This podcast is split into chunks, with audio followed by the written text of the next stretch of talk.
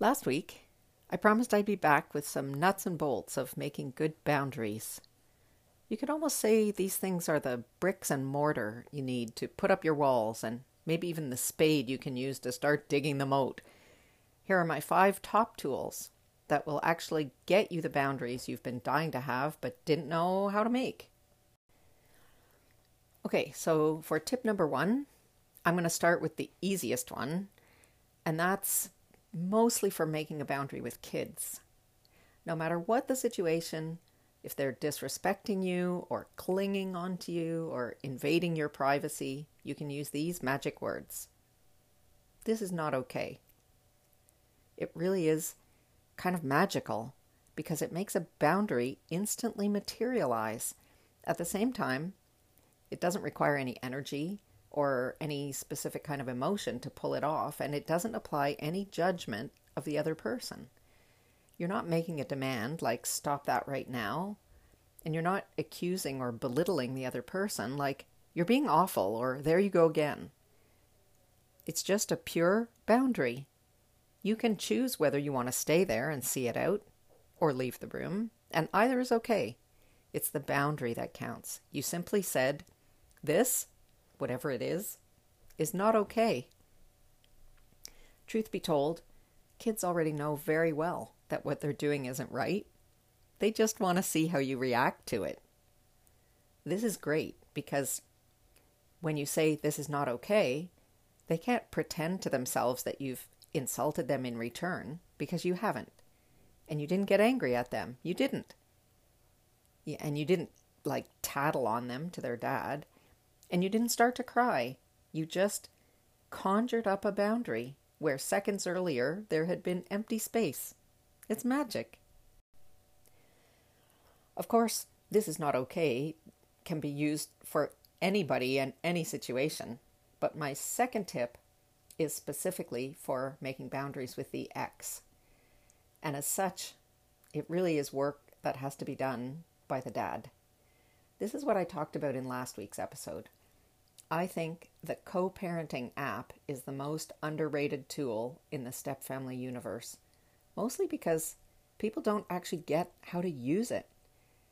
I've already heard from a few people who listened to the show last week, and they told me they couldn't believe they hadn't realized that they could make use of the timestamp feature or the send money feature right through the app or that it could be so easy to get around Biomom saying she didn't want to use it. There's no excuse in this day and age for anyone enduring abusive phone calls or emails or getting text messages 50 times a day or being accused of not showing up at the pickup location or any of that crap. If those things are happening to you, stop doing that to yourself. You know, if someone stands outside your door ringing the bell and then hits you on the head when you look to see who's there, it's on you to stop opening the door. Or at least put on a good helmet. Listen to last week's episode. Get onto a co parenting app and tell me your life didn't just improve by 30 or 40%. You're welcome. My third tip for making better boundaries is also something that I've gone into in some detail in another episode, and that's trading expectations for agreements. It's so civilized, it's so grounding, it's so not aggressive. You simply ask the other person if you could make an agreement about how to handle X, Y, or Z whenever it comes up. Could we make an agreement about how to handle Biomom's request to change the schedule? Could we come to an agreement about the food budget and who pays for what so that we both know what to expect? It doesn't imply that you actually want to call the shots. It's an invitation to make something clean, to look at all the options and decide together on one that works for both of you. Let's make an agreement so we're clear on what happens on Saturday mornings who gets up first, who's in charge of breakfast, who drives the kids to soccer, whatever. Sometimes it's easy to slide into things without even really noticing it. Before you know it, you've taken on a job that you didn't actually want, or, or maybe that you just don't want anymore. Of course, agreements are a fantastic tool for dads to get better boundaries with their ex. Make an agreement. How many requests to schedule changes should each of you entertain? Should there be a limit? What happens if either of you passes the limit? Can we agree to keep track of requests, maybe with a token system? Like when you've used up your tokens, you have to wait for the other person to give one back by making a request? Or maybe you can offer something in exchange to get a token back. Just start asking for an agreement instead of expecting or hoping or dreading or whatever you're doing now. And don't forget to make an agreement that you'll both keep your agreements. My fourth tool for making boundaries is particularly useful for dealing with that kind of person we commonly refer to as a narcissist. I know this term is getting tossed around on every street corner these days, and, you know, probably sounds like 90% of divorced people were married to a narcissist. But let's say that for sure many people display narcissistic tendencies. Actually, we all have narcissistic tendencies. We need them in order to have a decent level of self respect. But some people have built their personality around a need to be the center of attention or to not think too much about the struggles of other people, to thrive on drama, and to be entitled to pretty much whatever they want. When you're dealing with someone carrying a heavy load of narcissistic personality baggage, there's a great technique called the gray rock method. Gray rock refers to the boring appearance of any old rock by the side of the road. Uninteresting, not standing out, nothing remarkable. The idea is to act like a gray rock. And you do that by not giving them anything at all that feeds their need to, to trap you in a conversation or to sell you their story or to give them something to bug you about. You answer their questions politely but in the minimum number of syllables. Uh huh. I suppose. Yeah. Sure. Not really. Avoid eye contact. No facial expressions if you can avoid them. Don't take the bait on anything. Don't laugh at their jokes. Don't tell any jokes. If you're old enough to remember the TV show Dragnet, there was that detective named Joe Friday. He used to say, just the facts, ma'am. That's the vibe. Just the facts. Cool, detached, not rude, just boring.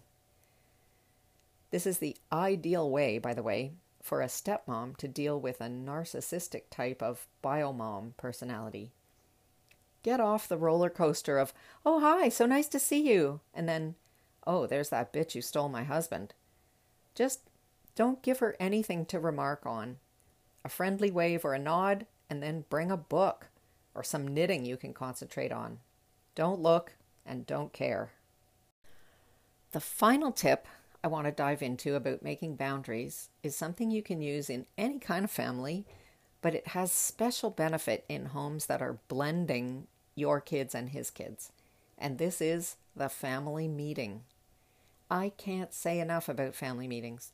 They're almost essential in this kind of family because they solve the problem of boundaries between kids of two parents who find themselves living under the same roof and weirdly sharing each other's parents or avoiding each other's parents or however it goes. There are a few things that you absolutely have to know before you start something like this. First of all, if calling a if calling it a family meeting gives you the creeps, don't call it anything at all. Just start doing it. Secondly, it's important that you don't just convene all the kids and start lighting into them about what they've been doing or what you think they need to start doing. You have to get them used to this kind of meeting by starting off making only good things happen there, like praise, like allowance, like dessert. That's actually a pretty good summary of how to begin praise, allowance, dessert. Some families like to do that rose, thorn, bud thing. You know, what was the best part of your day today? What was the hardest thing you had to do today? What are you looking forward to tomorrow? That's a good way of just getting everyone into the family meeting vibe. Everyone gets a turn to speak. There's no interrupting the others. Wait your turn. no making fun of what anyone else says, that, that sort of routine. Then ease the kids into the kind of things that they want to talk about eventually, after a few meetings where you've set the tone. Start keeping a note somewhere that you or they can jot things down on that you can talk about all together, like having a later bedtime, or where to go on vacation, or whose bedroom is off limits to who else. When you've spent some weeks or even months preparing this playing field, then you can start introducing topics that you and your spouse want to get at, like making rules and setting consequences. Why is this rule a good idea? Do we need this rule? What should happen if the rule gets broken? You'll actually be very surprised that kids will dream up much more severe consequences for themselves than you would ever land on. And when the time comes to enforce it, well, it's much less of a problem because it was their suggestion. I have to add here that it's so important to arrive at a consensus as opposed to getting everyone to compromise. There's such a big difference. Compromise involves two or more people each giving something up and then looking around to see if what you gave up is more or less than what the others gave up. It's always about fairness, and nobody's ever happy with it.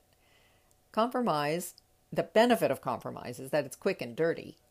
It's a good short term answer to any not very important issue, like should we go to the park first or the store first?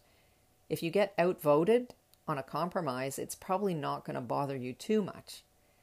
But when the ultimate name of the game is long term relationships, you can't afford to have people who feel like they're always getting the short end of the stick.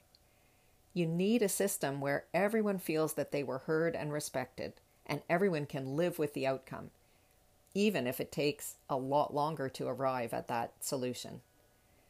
The best way to get consensus is to propose a trial period of the solution with a firm date to review how it's going and to make any changes if necessary.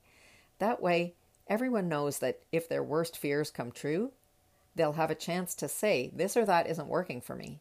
And then you can go back to the drawing board. Most of the time, everyone plays along because it's not in anyone's interest to lose what they just gained. The most amazing boundary that you get from working in this way is that nothing is your fault ever again. You're not the mean dad or the wicked stepmom. This was their idea. Of course, you can constantly tweak and refine and revisit the rules and consequences that the kids are basically making up for themselves and catch things that don't work. You can count on the kids themselves to let you know what someone else is getting away with or what they're still feeling resentful about. And if nothing else, it keeps them feeling heard and seen. Families who use this kind of regular meeting system will tell you that it's nothing short of a miracle. It takes practice for sure. You have to learn how to lead meetings like this. And I have a video course on it if it's something you're really interested in doing a deep dive on, but anyone can learn to do it. So that's it for today. I really hope this was able to give you some idea of how to go about making boundaries. Like I said, if you're a people pleaser by nature, you're going to find it harder, but it's also going to make much more impact on all the rest of your life. I mean, imagine how your professional life will skyrocket when you can stand in your own power and not let anyone push you around, not your boss, not your coworkers, not your clients or suppliers or the whole board of directors. It's a lifelong game, making good boundaries, and it's time to just start where you are and do what you can right now.